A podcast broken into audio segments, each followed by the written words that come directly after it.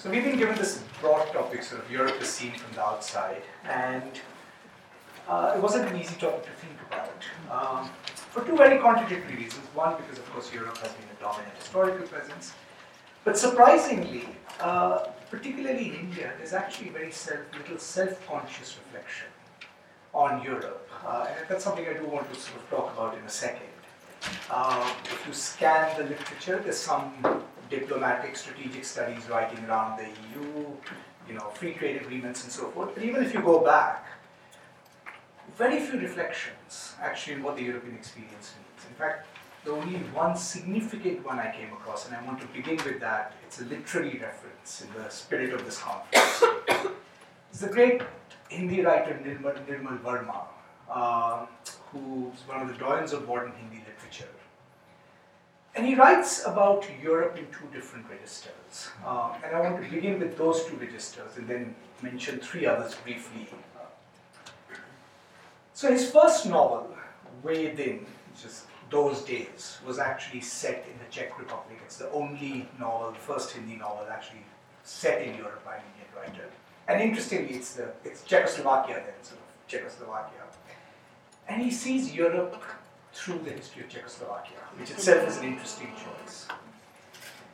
And the central theme of that novel is that the history of Europe, recent history of the Europe, is the history of traumas. Uh, there's the trauma of the Holocaust, and, and a lot of the argument of the novel is really about how ine- inaccessible the experience of the Holocaust is to its Indian protagonist.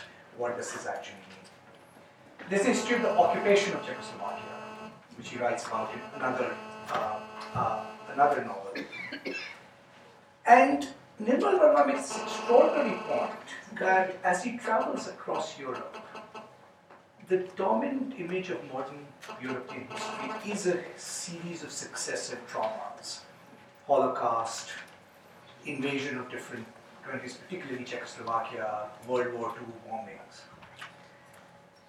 And at one level, he says, look, this might provide the opportunity for some kind of a shared universalism built around suffering. But he, what he finds extraordinary is, despite the fact that trauma and suffering is a universal experience, each nationality understands it through its own particular historical concerns and interests. Uh, and that's the paradox he actually plays on that this history of suffering in 20th century Europe, which could be a history of shared identity, actually doesn't become one. And he then universalizes it. I mean, says, you know, every group is kind of concerned about their particular trauma and how easy it is to actually render other people's traumas invisible or just indifferent.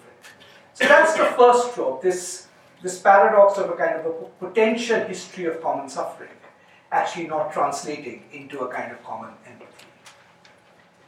The second register in which Verma writes about Europe, which is much later in his career, uh, towards the last days of his life, and he actually took a much more conservative turn, and he writes a book called India and Europe. And this, it's in a very Hegelian frame. It's kind of the idea of Europe and the idea of India, right? Where the dominant register is not this, the potential ethical power of trauma, the dominant attitude to Europe is resentment. And the resentment is that Europe has colonized intellectual space, and in that sense, the colonization still continues. There's no thinking outside of Europe. Uh, Dipesh Chakrabarty can say provincializing Europe all he can want, but Europe still remains a reference point, including for provincializing it. And that's the resentment Verma actually talks about a lot. Uh, and for him, the history then becomes the contrast between Europe and India or Europe and Asia broadly is that for Europe, history is about a possible future. Right? So the best Europe is the Europe that's. For Asia, history is, is about recovering an erased self. So the best India was the India in the past, I mean, in a, in a, in a, in a, in a conceptual sense. Right? But his critique is in a sense, or, or, or, or, the attitude towards Europe is that the colonization of, in a sense, intellectual discourse still continues, and that resentment is, a, is, is, is, something that in a sense, constitutes that engagement even when we don't sort of acknowledge it. So there's trauma, there's resentment.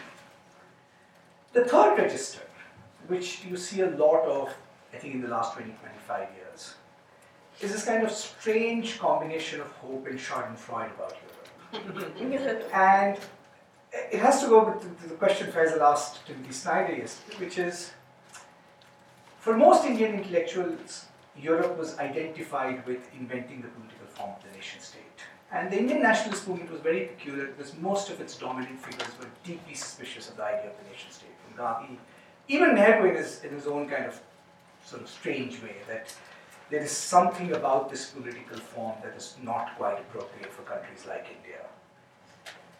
And the fascination of the project of European integration was okay, here's the imagination of a new political form that overcomes that nation state. Now, you know, we heard yesterday the nation state wasn't an achieved ideal, but at least the idea of a nation state. But the Schadenfreude thing was, in order to do that, Europe will have to become like India. The political future of Europe is India, which is, you know, 20 different languages. You'll have the problem of what's the common link language, haha, English. Uh, uh, a cultural sensibility that actually turns, which in the Indian context is, is in, in, in daily life quite natural, around ambiguity in some senses. Uh, you don't ask questions like whose civilization this is. It is a Hindu, Christian, Islamic, Western, you name it, right? Uh, and Europe will have to actually construct itself as such, right? And the fascination of the EU is that it is that grand experiment in inventing a political form that actually India had seen in 1947, right? Uh, so that's, that, that's the point.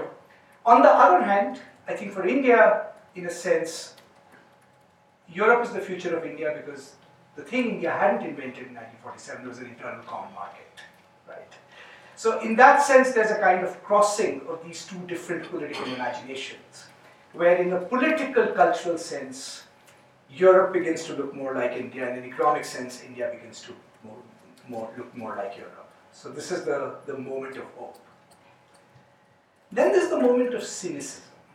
And the moment of cynicism comes from this fact, which is in European debates, there's often a great deal of investment in saying that Europe is not just the invention of a new political form, it's also the invention of a new conception of justice. And, and it's interesting, both the left and the right latch on to the European form for their own reasons. I mean, Hayek, Hayekians think this is going to be a neoliberal utopia, Habermasians think it's going to be a social democratic thing. And, and it's interesting to see this kind of identification of a political form with a substantive project of justice. In its outward projection, Europe has always projected itself as this social democratic Habermasian project, right? This is the environmental project. Uh, this is the anti-American capitalist project. This is the alternative to American empire project. And that has been the European self-presentation abroad. And the moment of cynicism comes from the fact that uh, this story is completely unbelievable to anybody outside of Europe. Uh, on issues like capital mobility and globalization, turns out Europe was actually more American than America. Uh, on the virtues of excessive capitalism and finance and credit, turns out Europe was more America than America. Uh, even on the issue of war and intervention, as recently as Libya, turns out Europe was more America than America, right? So this construction that what holds Europe together is some distinctive economic and political ethos, right, that comes with this political form, invites a great deal of skepticism, and, and, and I, I spoke to a large number of diplomats preparing for this conference. It's, it's the one thing that they actually find deeply sanctimonious about Europe, that the gap between this self-presentation and what the actual reality of sort of Europe is. So, so that's the cynicism that there's a, there's a story being told that is actually a, a kind of implausible. And finally, there's the register of, you might say, which is I think the current register, the register of indifference. And this register has a particular form, which is to say that is Europe actually going to be an actor on the world stage? It is a significant presence. Uh, I mean, it's India's largest trading partner, actually, if you take the EU as a whole. So, in that sense, it's a very visible presence. But because it does not have a unified foreign policy, and, and, most diplomats still think of France and Germany and Britain. Mean, I, I think that old joke Kissinger said, who do I call when I want to speak to Europe? I think still, still holds true. But very frankly, deep skepticism that Europe in this new political agency can actually act as a world historical agent in relation to the United States or arguably even Russia and particularly in relation to China. Uh, uh, certainly doesn't have the military unity, certainly doesn't have a strategic vision, certainly, certainly doesn't have a bandwidth to be able, able to engage and wake up to the fact that the distribution of the power over in the world has changed substantially. And in that sense, I think, you know, particularly in India, I think most people think America is miles ahead of, the, of Europe in actually thinking deeply about how the world has actually changed. But more importantly, because besides having, in a sense, a lack of military power that makes it, uh, uh, uh disables it from acting, uh, a certain sense of unreality. And, and, and, I'll just end with this point, which is I think yesterday we talked a lot about sort of Europe as a kind of antidote to American regulatory capitalism, things like privacy and the power of Facebook and big companies. Right? You know what the rest of the world thinks of that? Uh, these are very good ideals. But if you ask the question, is it going to be more exciting for people, young people, to engage with a country that thinks of regulation? Or is it going to be more exciting for young people to engage with a country that says, which are the countries that are going to, to invent the internets of the future, experiment with AI all of that? I think the answer is, unfortunately, it's actually going to be much more the latter. That, in a sense, this is something that you know is it's it's it's it's, it's a form of virtue signaling, but it actually doesn't quite confront the hard realities of technological and power shifts that are actually taking place in the world. So, in that sense, the fear that Europe is actually becoming a little bit more irrelevant or, or, or to turn the full circle back, when Hegel said at the beginning of the 19th century, it doesn't matter what China thinks. Are we in the danger? It doesn't matter what Europe thinks.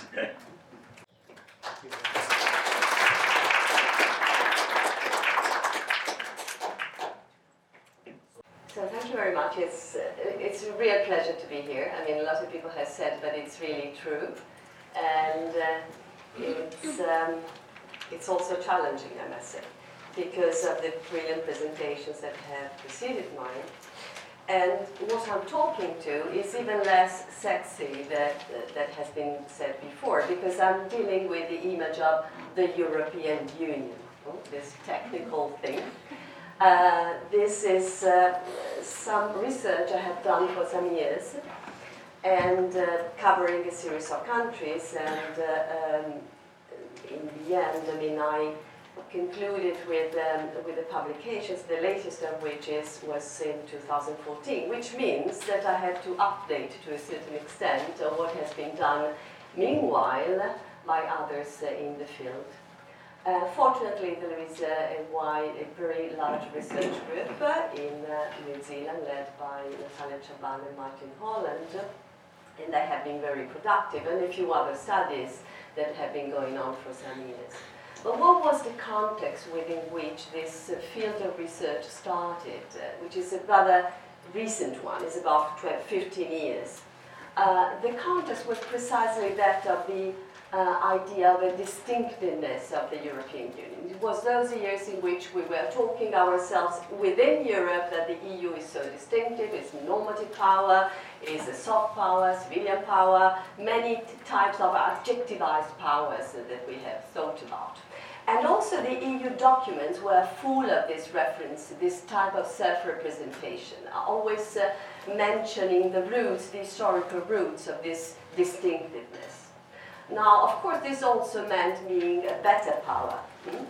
And uh, so the debate went on inside, and at a certain point, someone started to think, well, let's see whether the others buy the argument and, and what they think about the European Union, because this is also relevant in order to understand whether the EU is, uh, um, is perceived to be legitimate, is perceived to be uh, credible, and hence has more chances to have an impact outside in this transformative power Europe attitude towards the outside. So the literature started uh, very rather variegated. The, the bulk of this is, is very uh, systematic in the way in which data are collected. Uh, other research is more fo um, uh, focused on a specific country, so it goes deeper into the history of the country, storytelling of the in the country, etc. But all in all, uh, regardless of the, of the uh, methods that were used, and even the actors, so whether it was a state actor or was a multilateral institution, uh, negotiations at the WTO, at the World Bank, or, or, at the UN General Assembly, more or less we can identify a set of, uh, uh, of results that can be very, very uh, synthetically summarized, uh, and I will do in a very short while. My, um, so I summarized it in 2014, and then I thought, well, something must have changed, a lot must have changed, because uh, of the three big crises that the European Union has gone through in the recent years. Uh, the economic crisis that led to the internal euro crisis, the so-called refugee crisis, and then Brexit. Brexit is the fragmentation crisis, the, the, the, crisis of the ideal of Europe as being a wheel that go always in one direction without going backwards. Uh, so my expectation was uh, the damage being done to the uh, perception, external perception of the European Union. Now, having re read some of this literature, I guess, I hope most of the literature that has been produced meanwhile, I came to the conclusion, and that is what I will argue on, that this is only partially true. And the reason why this is only partially true is because the damage uh, uh, assumes that the image before was a positive one, while to the contrary, there were many elements of weakness that were detected and, and mentioned also in previous research that has been simply, in a simple way, enhanced by the more recent crisis. And the second thing I want to claim is that, contrary to what I expected, the crises are those that have made, uh, it seems to me, the biggest damage is not the economic crisis, it's not the euro crisis, and sorry to say here, it's not even the Brexit crisis, but it's the refugee crisis. Mm. And for what it represents in terms of the values of the European Union that has always projected itself as a value-driven actor, and second, in terms of internal solidarity because the internal lack of solidarity in the case of the refugee crisis was probably even more striking than that that was manifesting itself in the case of the economic crisis and the management of the Greek crisis. So this is uh, where I will go. Uh, what were the findings? I have really to squeeze because I have used already half of my time.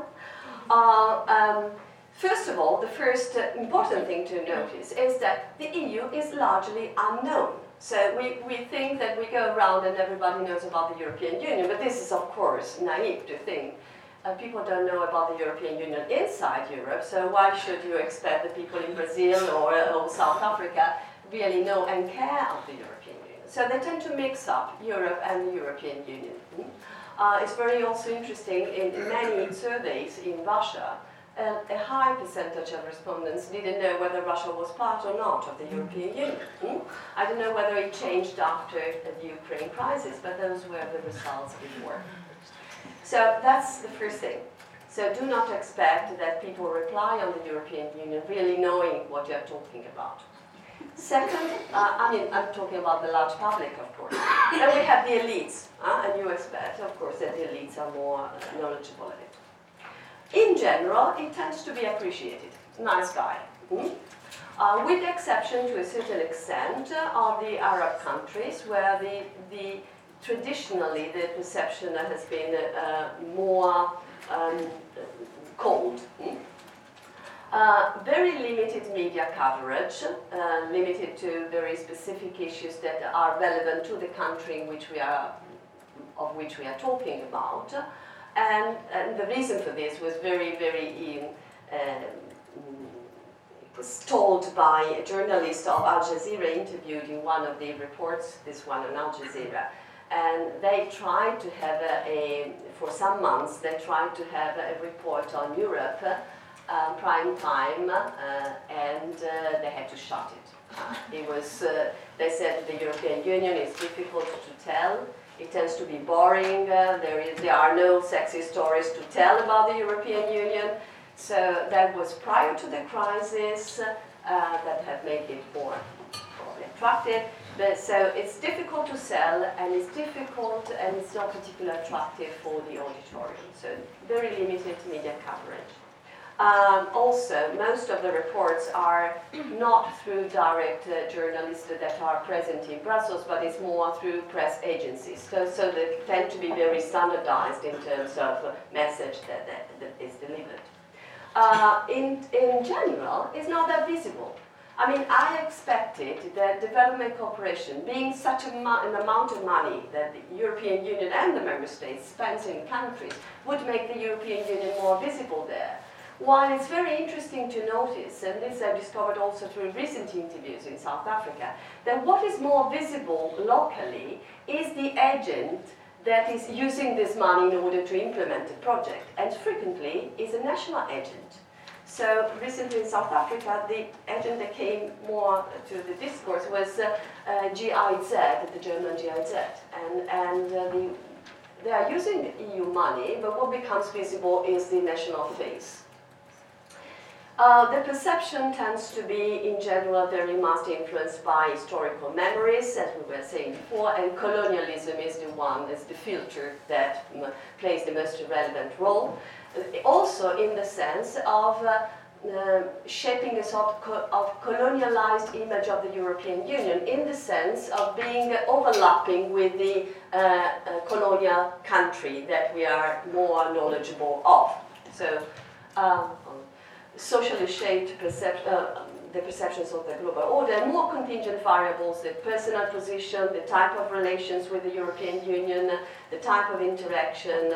In general, there are a series of rather positive uh, images, but they are all objectivized, or they are all with the but following. The first, and is shared by all, it was uh, that of an economic giant.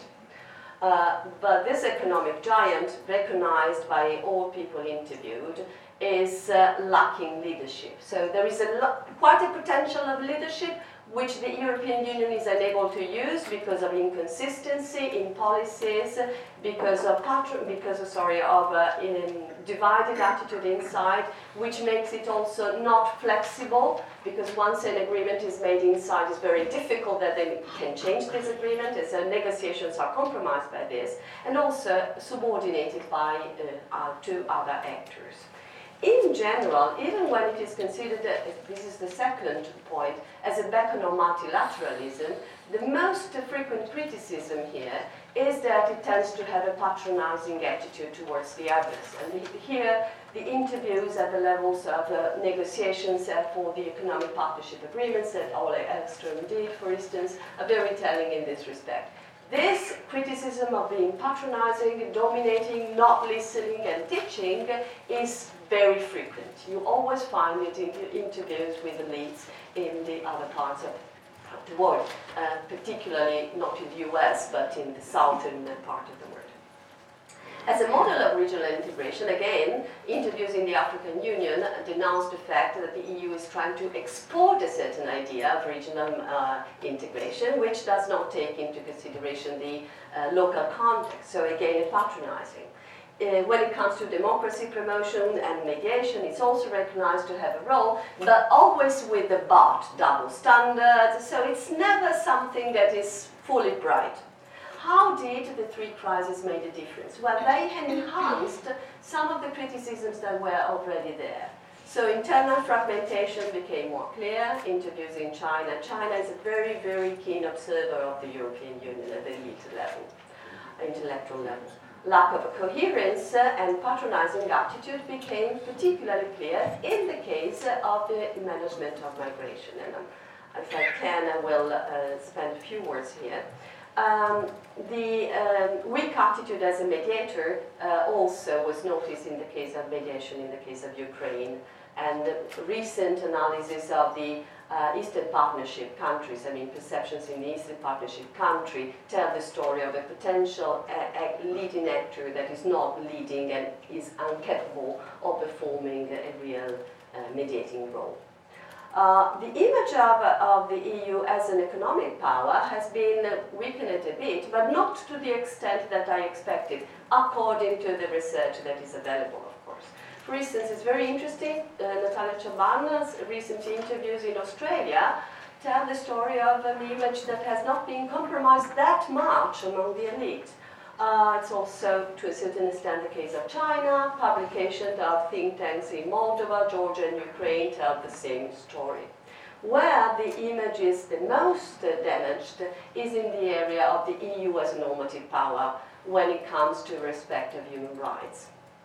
And here, the uh, perception that has been uh, detected into the MENA region is particularly telling and uh, the, um, both at the level of NGOs, IGOs, uh, and, and, at the level of governments. In the case of intergovernmental organizations and NGO, global NGOs, and even to a certain extent local NGOs, uh, the um, criticism, the greatest criticism has to deal with the, the, lack of respect of human rights for the migrants and attention to the local uh, context when externalizing uh, migration uh, and borders control. And in the case of governments, the greatest criticism is one of patronizing attitude into requesting uh, policies that was main aim is to control the borders outside of the European so this externalization of migration management and border control linked to securitization is very much damaging the image of the European Union and it's absolutely making not credible the EU as a normative power. I'll end it there. Thank you. Again, I want to reiterate what has been said before. It's a pleasure and an honor to be here. Thank you very much for inviting me. Um, I, um, want to say something um, personal first, that I'm um, kind of I'm wearing two hats uh, for obvious reasons. Um, uh, I'm uh, an academic, I'm a historian of 19th uh, century um, Middle East, and this is what I will partly be talking about, but I'm also uh, lack of better word, an activist. I was lucky enough to end up in my home country, Egypt, when the uprising happened in 2011, and I found myself in the thick of it. So I have something to say about you in these two um, capacities. Um, so maybe I'll start by my academic one. Uh, I prepared a PowerPoint, nothing very significant, just some pictures um, about what I'll be talking about. Um, uh, I actually studied here. Um, my PhD, my DPhil was here, uh, technically at St. Peter's, but uh, objectively at St. Antony's. And in the Middle East Center here, um, we had a, a project, and the project was, in a sense, how to decenter uh, Europe because that was the paradigm, the, the dominant paradigm when I came 25 years ago or more, uh, was uh, this famous 1798 paradigm, uh, Bonaparte coming, spreading enlightenment, um, uh, printing press, uh, and the first printing press coming to the region uh, via the, the French, and the, that became a very dominant paradigm, and the question was how to decenter it. Um, and uh, a lot of the scholarship uh, was taking place uh, about how to uh, challenge uh, the notion that enlightenment, that Europe meant enlightenment, and it, it, it was the spread of enlightenment ideas of liberalism and the rule of law, um, as Bernard Lewis would call it, first as a trickle, then a stream, then a flood. Um, uh, if you were working on the 20th century rather than the 19th century, uh, the paradigm shifted a bit. It's uh, the paradigm of, uh, of, of uh, imperialism and, and conspiracy. The question was, in a sense, how to uh, make sense of this amazing dramatic transformation of the map uh, into the Middle East. The Middle East itself being a European coinage, uh, the term, um, and, and, the countries. The, these borders were drawn by European military and, and, and uh, uh, officials um, in, uh, in the West, uh, resulting in, um, after the First World War, after uh, the Paris Peace Conference and the establishment of the mandate, resulting either in the French style of direct rule uh, in a place like uh, Syria, or the more subtle but equally disturbing uh, one of uh, indirect rule, uh, of finding uh, someone who can serve British interests and to rule, as it's been called, you know, empire via treaty. Um, this is a particularly interesting picture because this is Faisal, who was supposed to be king of Syria, uh, who ended up, because the French took Syria, ended up being king of Iraq. Um, and here he is put on the throne with the British national anthem playing at the background. Um, um, so th this is a very familiar story in the Middle East. Uh, this is the story of Sykes-Picot. This is a story of conspiracy, and it is literally a household term. Sykes-Picot is not an academic jargon. Um, that the mess we're in now is because of what Britain and France did to us back then, um, and it's this, this deeply uh, felt conspiracy. Um, now, if you're doing intellectual history, we had this very powerful paradigm to cope with. Albert Hourani's uh, uh, Arabic thought uh, in the liberal age, which is an intellectual history of the so-called Nahda, the Arab Renaissance, basically measured against a European yardstick, or what uh, European yardstick. And economically, it was the paradigm of the integration in the world economy. Um, this is a particularly famous uh, study. Now, of course, since then, the field has been completely radicalized. And uh, because mostly of uh, post-colonial studies, uh, it has been completely uh, alter, altered. And Europe has been decentered, but I think a lot of the scholarship, because of its interest in decentering Europe, has lost sight of the colony yeah. somehow. Um, I want to share with you maybe a couple of interesting um, uh, angles through which people have been approaching uh, and revisiting these questions. One is this business about uh, Bonaparte in, in Egypt and the French, and to actually study what this printing press was printing. And of course, it was not printing Voltaire or Montesquieu, it was printing military communiques. Uh, this was uh, real um, technology used for imperial uh, purposes. And there's now a huge amount of literature on this moment, as I'm sure many of you know, because this is something, for example, that Said has worked on. Um, I'll skip uh, this. And I, my own work uh, on uh, Europe, but not intellectual ideas, but scientific ones, which is interesting. This is the founder of the medical school in Egypt. This is the beginning of modern med medical science.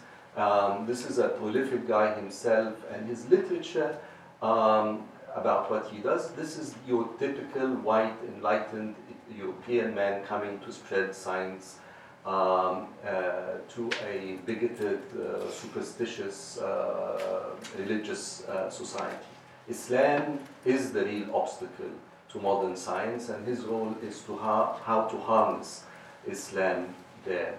Um, um, for the lack of time, I'll just skip this. I actually was interested in his students and how they think about science, but also how they think of him.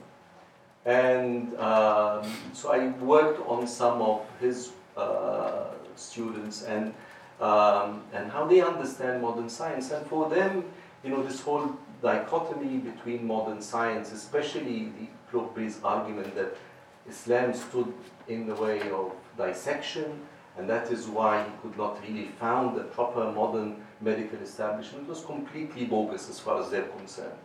It's a dichotomy that existed only in his mind. They are Muslim through and through. They saw no compunction whatsoever in opening up bodies and practicing dissection. And they ended up actually dissecting his own language uh, uh, rather than uh, having, and that was their problem rather than. Uh, um, and I'll just end this part with an interesting um, uh, field of work now again to revisit Hourani's liberal thought argument, um, which is uh, dissertation that I just read a couple of days ago in Harvard.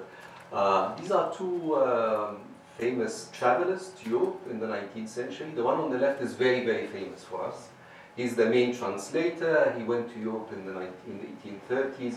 He ended up coming back to Egypt, founding a school of translation and spreading specifically French legal ideas um, and the principle of separation of powers into Egypt, a major intellectual uh, force uh, politically and, um, and, uh, and, and, intellectually. Um, um, but the scholarship now about him is, uh, is, is that of someone with a deep sense of inferiority complex as opposed to the guy on the right who's now being resurrected. Now, he also traveled to, but not to Paris. He went to St. Petersburg, not to learn French, but to teach Arabic um, as a professor of Arabic. And his interlocutors are not Western uh, Orientalists, but Eastern one from Hungary and uh, Russia. And lo and behold, we now discover that there is many Europes including a Europe that is trying to catch up with another Europe. And this guy on the right understood all of this, and his result, the uh, outcome of his scholarship and his writing, uh, now is something much more complex about uh, these different Europes. Uh, it's not simply uh, an imperial Europe, but a, a, a, a divided Europe, and Europe meaning different things and read in different ways by different actors in uh, the region. I think I have four more minutes to. Being generous, let's. no, I think I do. I want to end with the current moment. As I said, I ended up in Egypt personally. Uh, this is a picture I took on the 25th of January, the day the uprising happened. Uh, and I remember the weeks and months later, uh, we were approached by very uh, well-intentioned uh, European and American experts in transition to democracy, uh, transitologists, uh, who were advising us on how to transition to democracy. And they kept on saying you have to do lustration, you have to get rid of the old uh, nomenclatura, and you have to. And he said, yeah, we know all of this, but it's more different here. It's difficult. Uh, yeah, we know, we understand, we've been there before. We understand that Hungary was different from Eastern Germany and East Germany, and um, so we understand the argument that we are different. We've heard it before. He said, no, it's, we are not another colored revolution. It's different here. Uh, it's not 1989. So they would say, okay, maybe 1848. No, it's 2011. Uh, it's, it's a different paradigm. Please listen to us. And one of the main differences is that we do not have a European Union to which we want to join. We have the Kingdom of Saudi Arabia that is the main power of reactionary despotism in the region with an enormous financial power. We have Israel, we have United States, and we have you to deal with. You are causing a huge amount of damage and, um, and distortion. and that was a very difficult message to say, but the main thing that I want to end up with is that we ended up obviously discovering that we were talking to the wrong Europeans. The other Europeans who really ended up dictating the terms are the politicians, not the human rights activists and the journalists and the academics, who were concerned, as we discovered, like what we've been talking about over the past two days, with migration and, uh, and the migration crisis. Um, just to, I, uh, I've been following, according to the Independent, um, there is now a budgeted, um, a, a, um, a, negotiated budget, uh, the coming one for the uh, European Commission 2021 to 2027. There is a proposal to increase the amount of money uh, devoted to border control from 13 billion euros to 35 billion uh, euros. That shows um, uh, the, uh, the scale of it. And the issue is that we activists, human rights activists, academics, and of course we have no say in this. But that discourse is now manipulated and uh, very cleverly by our leaders, especially by someone like Sisi, who is basically telling Merkel and May and Macron, uh, don't push for openness or democracy in my country, because if you're free, if you're afraid of what happened with Syria, just imagine the scale and the flood of refugees out of my country. Uh, so effectively, he's holding us ransom us Egyptians, to undertake his own reforms, and of course, or reforms, quote unquote, uh, and of course, the Europeans are getting along with, uh, with him. Uh, and the last bit, uh, to, in a sense, uh, uh, dispute um, with regards to the military might of Europe. yes, maybe Europe does not have a unified military policy. But Europe now is appearing to be a huge supplier of arms to this uh, region. Um, the total arms imports of by Middle Eastern countries uh, increased 87% over the past four years. Uh, in this period, four of the largest importers of weapons in the world are from the region. Saudi Arabia, Egypt, United Arab Emirates, and uh, Iraq. And while the United States still is a big supply of arms all over the world, Europe, not the EU, but European powers, European independent powers, uh, uh, France, Germany, Italy, Great Britain, and the Netherlands are inching in collectively to replace the United States as the main supplier worldwide. But with regards to the region, it's actually, for example, Egypt now, France is the main supplier of arms for Egypt, not the United States, despite the 25, 40 years of, of, um, of uh, so French arms exports to the region over the past four years has increased by 260%, German exports 125%, Italian 75%, British 30%. Uh, when they do this, they turn not only a blind eye to violations, uh, human rights violations by all of these Middle Eastern uh, despots, uh, but they also uh, violate their own priority of border control. Because what do these weapons do?